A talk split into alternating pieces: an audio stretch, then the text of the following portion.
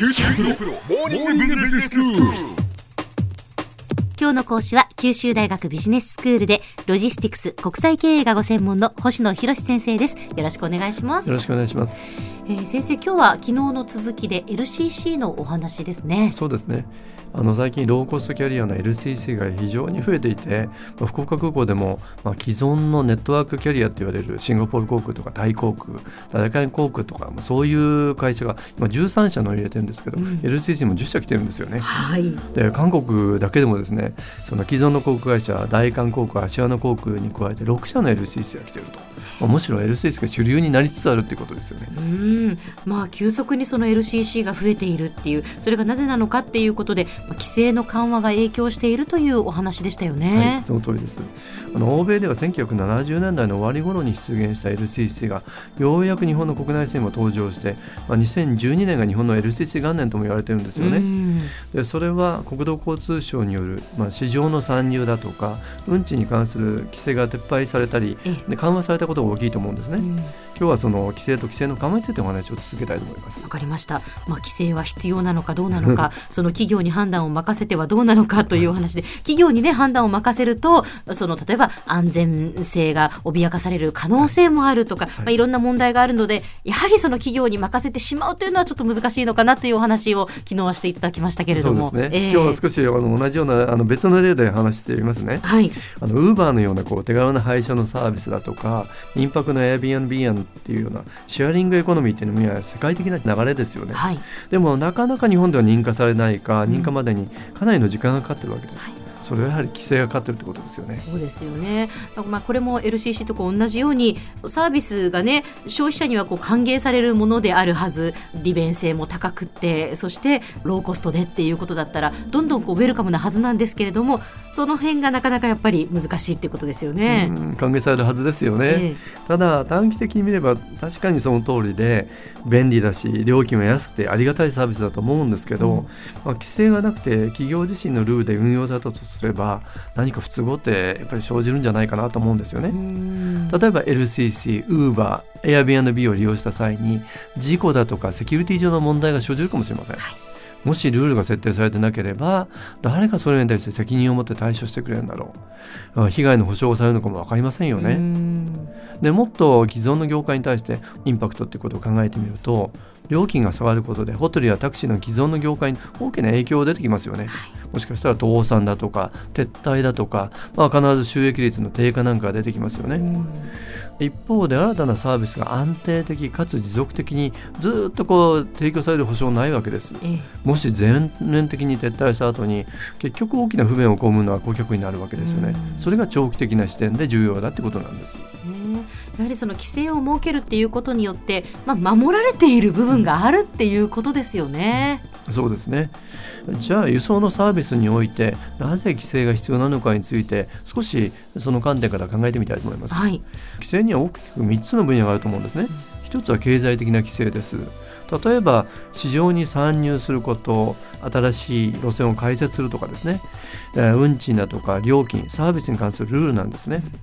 例えば航空会社でも鉄道でもバスでもタクシー会社でもいいですけれども新規に参入するとか新しい路線だとか航路を作るだとかあるいは撤退することまたその運賃や料金の設定やサービスのレベルについても規制がまず一つ目に経済的な規制として存在するわけです。で2つ目は安全上の規制です、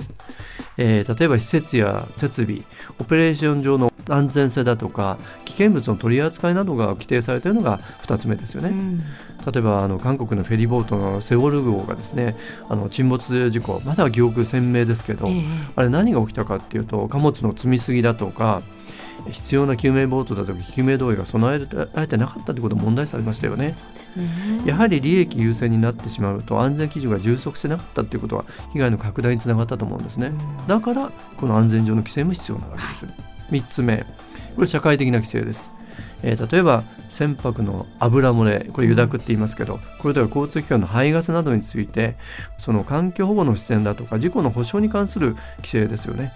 例えば船舶事故によって油が流出すればもう海岸線の自然だとか、えー漁業などの産業に莫大な被害をもたらすことになりますよね。そのためにはやはり交通機関は必要な基準を満たす必要があるってことなんですね。そうですね、まあ、こうやってお話を聞くとやっぱりその経済的にそして安全上社会的っていうその3つの視点からこうルールを一定のルールを満たすっていうのが規制によって義務付けられている、はいっていうことなんですね。そうなんです。もともとはですね公益を守るっていうことあるいは未成熟な時代の航空会社だとか新しい産業を振興するためにまあ設定されたのが規制だと思うんですけれども、ただその後ですね政府が需給調整需要と供給の調整をするよりもむしろ市場原理に委ねた方がうまくいくあるいは公営事業よりも民間の運営する方がむしろ効率的であるっていうことが、まあ、かなり規制緩和されてきたんですよね。ええええ。例えばもう誰もが知ってる例えば国鉄から JR に移行したことだとか、うんあの JAL のようなあの国営の航空会社っていうのは海外にはヨーロッパだとか非常に多くあったんですけど今は公営化あるいは民営化されてきてるっていうのもこれ世界的な流れなんですね。ですから規制緩和自由化の方向には向かってるわけです。うんなるほど、まあ、以前あった官庁の、うん、規制というのはどんどん緩和されてきているといううことなんですね。あの日本国内の交通機関見ても例えば以前は免許制だったさまざまな交通事業は許可制になるうんそれは免許を取らなきゃいけないっていうのは許可で済む。あるいはかつて事業をやめますとかこの路線をやめますっていうものが許可制だったのはもう今事前通告だけでいいとか例えば運賃だとか料金の認可制が廃止されて自由に設定していいとかですね、まあ、そんな規制緩和の自由化の流れにあるんですね。うんで一方でおそらく最後まで残るだろうなっていうのはやはり安全性の確保だとか消費者の保護の問題だと思うんです。うんおそらくこの企業の自主規制には任せられないということですよね。やはり経済性優先でそれが内御制にされると不利益を被るのは消費者でありまさに公的な問題が生じるっていうことになるんじゃないかなと思います。はい、では先生今日のまとめをお願いします。はい、規制というのは経済的なあるいは安全上社会的な観点から、えー運輸機関交通機関について重大課題は行政によって行われてきたことなんです。確かに短期的な視点から見ると市場原理に委ねることでより効率的に事業を運営されることもありえますよね。まあそのために多くの規制は緩和されてきたわけです。ただ一方で安全性の確保だとか消費者の保護っていうことを考えてみるとやはり最後までこういう規制っていうのは残るのかなと規制っていうのは必要なのかなとも思っています。はい、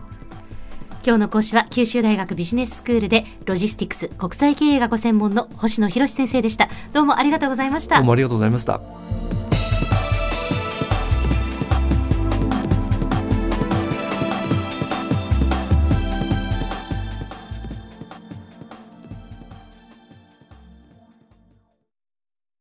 QT プロは通信ネットワーク、セキュリティ、クラウドなど QT ネットがお届けする ICT サービスです。九州中に展開した光ファイバー網を基盤に一番身近なビジネスパートナーとして九州の企業自治体の皆様をサポートします詳しくは QT プロで検索を